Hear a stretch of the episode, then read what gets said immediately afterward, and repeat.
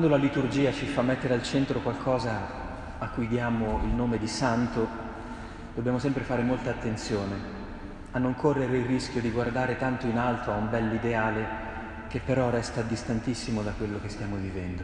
Lo facciamo magari con i santi e lo potremmo anche fare con la Santa Famiglia. Il modello, così come ci dice la liturgia, a cui siamo invitati a guardare non è tanto un modello esemplare. Oggi noi guardiamo come è fatta la famiglia santa. Purtroppo le nostre poi sono quello che sono eh, e torniamo a casa tutti un po' così, un po' mogi mogi. Oggi noi celebriamo una cosa ancora più bella, molto più bella, cioè che nella famiglia, che è il luogo ordinario dove la vita avviene, c'è una santità che deve crescere, che può crescere, perché è nella famiglia, come dice la preghiera di Colletta, che avviene il dono e il mistero della vita. Non avviene mai in solitudine il dono e il mistero della vita, ma dentro una comunione di relazioni che noi chiamiamo famiglia. E le famiglie possono essere tante, diverse. Eh, se noi facessimo forse un sondaggio fra di noi, non so chi ha la famiglia del mulino bianco, eh? bella, perfetta, con, con i conti in regola, con tutte le cose che non mancano, forse nessuno. Quindi non è a questo tipo di modello che dobbiamo guardare. Anzi, guardate, noi siamo una famiglia, noi frati, eh? tutti uomini che vivono insieme. So che ci sono questa sera delle persone che vivono in una casa famiglia. Ci sono delle esperienze nella Chiesa dove tante persone si mettono insieme per cercare di allargare la trama delle relazioni e custodire questo dono e questo mistero perché non è facile. In Lombardia è pieno di comunità, di famiglie che provano a stare insieme per unire le proprie forze in una missione così difficile. Quindi la famiglia è un concetto molto ampio e infatti nella famiglia di Nazareth noi troviamo un modello davvero sorprendente se lo guardiamo con, con un po' di cuore aperto e libero.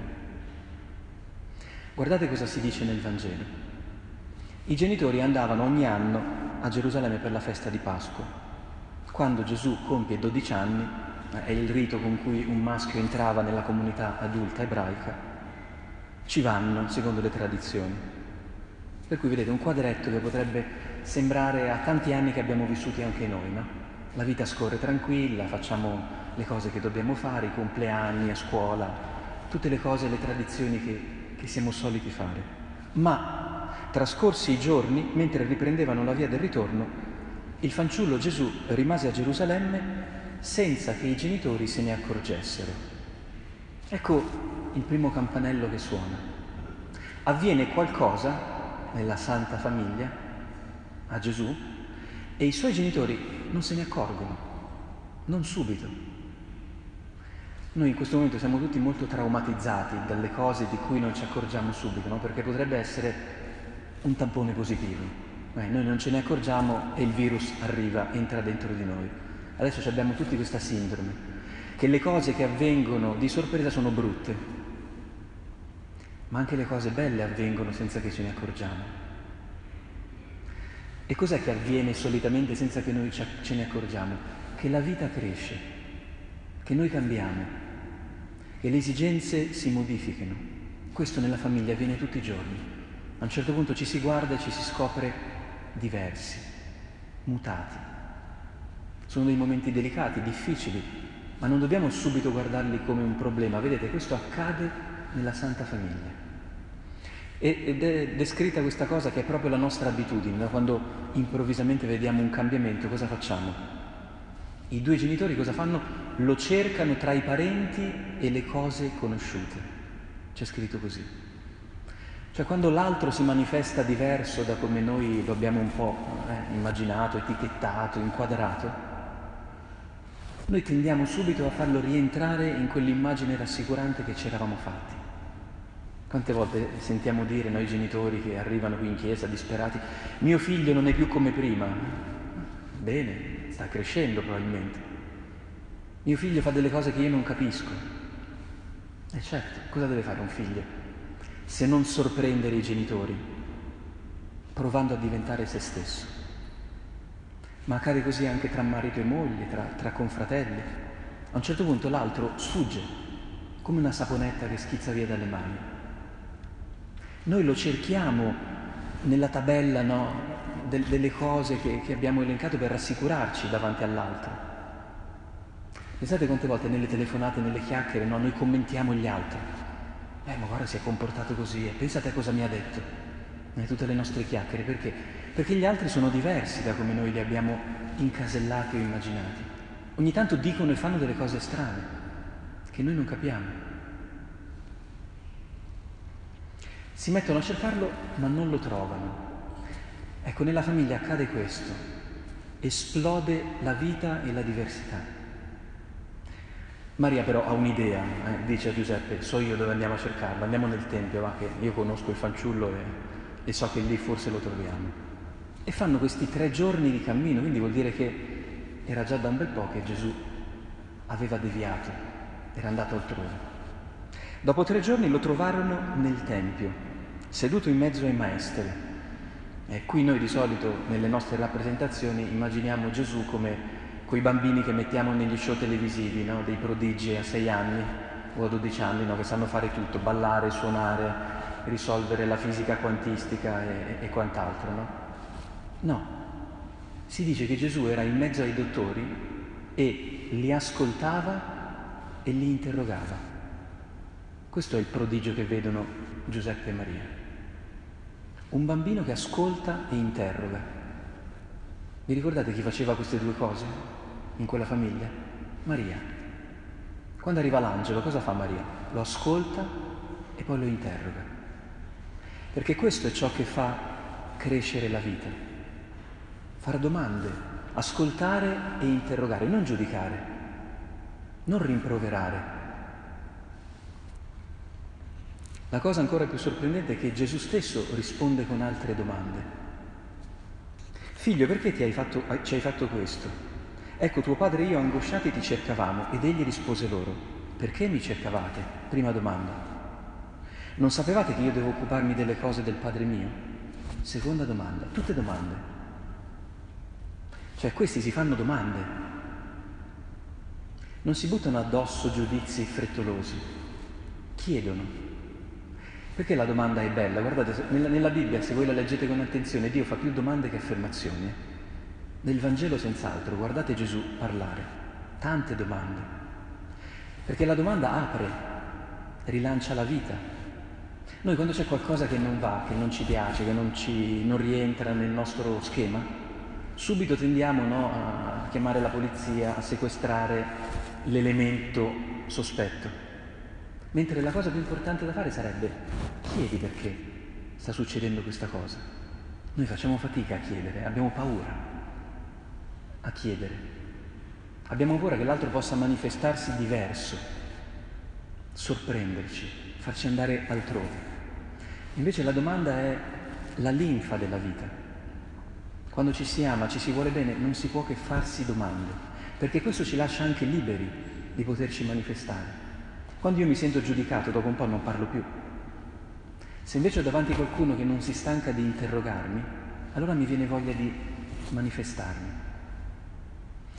Tra tutte le domande c'è un'affermazione ed è bene cogliere anche questa.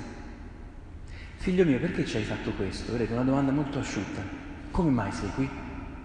E poi aggiunge, tuo padre e io. Sentite che bello. Eh, una volta si insegnava no? a non mettere io all'inizio. Tuo padre e io. Cioè Maria porta una comunione davanti a Gesù, magari sofferta, perché magari hanno litigato per tre giorni, Te l'avevo detto io di tenerlo un po' a bada, perché non hai guardato se c'era nella carovana? Eh, non sappiamo cosa si sono detti. Ma l'importante quando si arriva davanti al figlio è presentarsi come una cosa sola, non facendo finta che si hanno sempre le stesse opinioni, ma facendo vedere al bambino che si è discusso e si riesce comunque a tentare di essere una cosa sola davanti all'altra. Una, una santa famiglia è il luogo dove si osa sempre ricostruire la comunione, anche quando è sofferta. Non si vive di ipocrisia, si vive di cerotti, di traumi e di ferite, che però si, si cerca di ricomporre, con cui si cerca di ricomporre il legame quando si spezza. Quindi Maria va davanti a Gesù e gli dice, tuo padre e io, guardaci qua, angosciati ti cercavamo. L'altra cosa bella da notare è che Maria non ha paura di manifestare il proprio sentimento. Questo è un altro ingrediente di santità familiare. Imparare a verbalizzare quello che si prova, anziché tenerlo dentro, perché prima o poi esplode. Sapendo che quando tu verbalizzi una rabbia, un dispiacere, una tristezza che ti è venuta, metti anche un argine a quella forza che altrimenti può diventare distruttiva. Perché noi a volte non diciamo niente, ma stiamo imbronciati per un mese e buttiamo la tazzina sul piatto e facciamo settimane di silenzio e con lo sguardo siamo come degli omicidi, ma non diciamo niente, eh, perché abbiamo paura a dire che ci siamo arrabbiati, che una cosa ci ha seccato o ci ha ferito. Invece nel momento in cui si manifesta un sentimento, poi si dice basta, l'ho detto. Adesso dimmi tu come mai ti sei comportato così e ricominciamo. Perché quello che accade è questo. Maria permette eh, al suo dolore di venire fuori e quando il dolore va fuori se ne va. È quando rimane dentro che continua a comandare tutta la vita e a sequestrare i nostri rapporti. E qui c'è la risposta di Gesù che ci apre l'ultima dimensione importantissima che dobbiamo sempre considerare nei nostri legami. Gesù fa due domande no? che non sono eh, sfoggio delle sue qualità divine, ma sono domande proprio che devono far riflettere. Perché mi cercavate? Cioè perché avete bisogno che io stia lì accanto al vostro perimetro di cose conosciute? Non sapete che io devo occuparmi delle cose del Padre mio? Non sapete che io ho un legame con Dio? E di questo mi devo preoccupare? Ora forse Gesù in quel modo sta tentando di dire a sua mamma e a suo papà, guardate io sto provando a diventare me stesso, che è quello che anche l'altro in famiglia ogni tanto ci può dire. Guarda, io non so perché mi comporto così, ma sto cercando di seguire il mio cuore, la mia vocazione, la mia strada. Crea dolore questo, quando noi dobbiamo dire all'altro, mi spiace che non sono come volevi, come avresti voluto, come ti sei immaginato, però io sono così e devo cercare di diventare me stesso. Questo dice Gesù, bambino, ai suoi genitori. Ricordando a loro, che lo sanno benissimo peraltro, eh, perché hanno avuto due belle annunciazioni che gli hanno detto che quel bambino era figlio di Dio.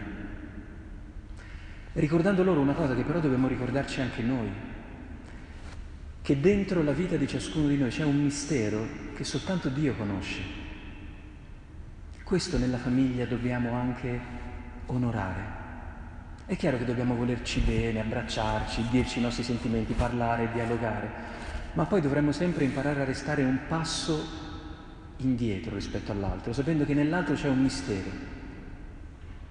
Dice nella seconda le- lettura Giovanni, carissimi, noi fin d'ora siamo figli di Dio, ma ciò che saremo non è stato ancora rivelato.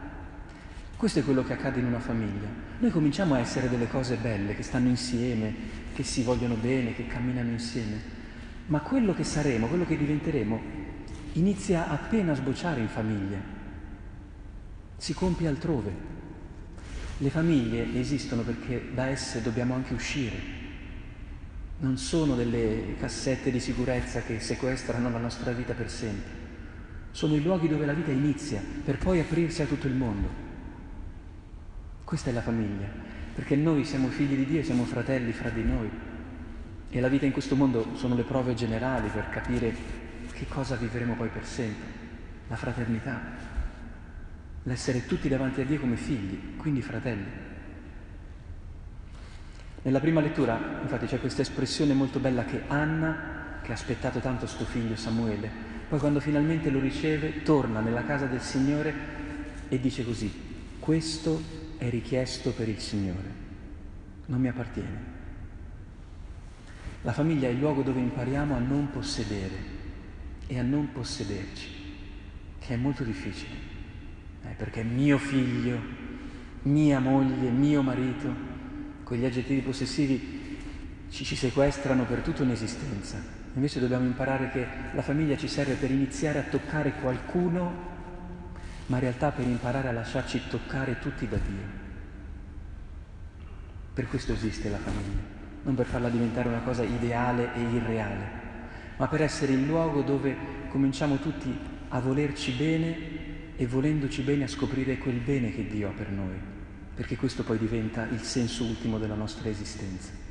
Tutti ci dobbiamo occupare delle cose del Padre e questo dobbiamo avere la libertà di dircelo. Non deve diventare una scusa per disertare le nostre relazioni, ovviamente. Non che dobbiamo, no, guarda che devo occuparmi del Padre, lasciami stare. Sono io che ogni tanto mi devo ricordare che quando l'altro non è come io l'ho immaginato, forse devo soltanto pregare che lui possa seguire la sua strada, possa diventare figlio di Dio, possa entrare in un legame sempre più profondo col Padre.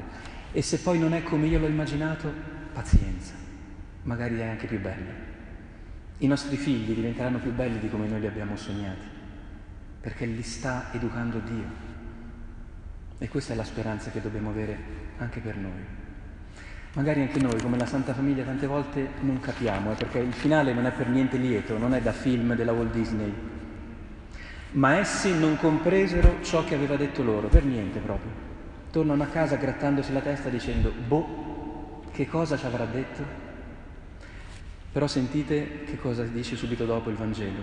Scese dunque con loro, venne a Nazareth e stava loro sottomesso. Sua madre custodiva tutte queste cose nel suo cuore e Gesù cresceva in sapienza, età e grazia davanti a Dio.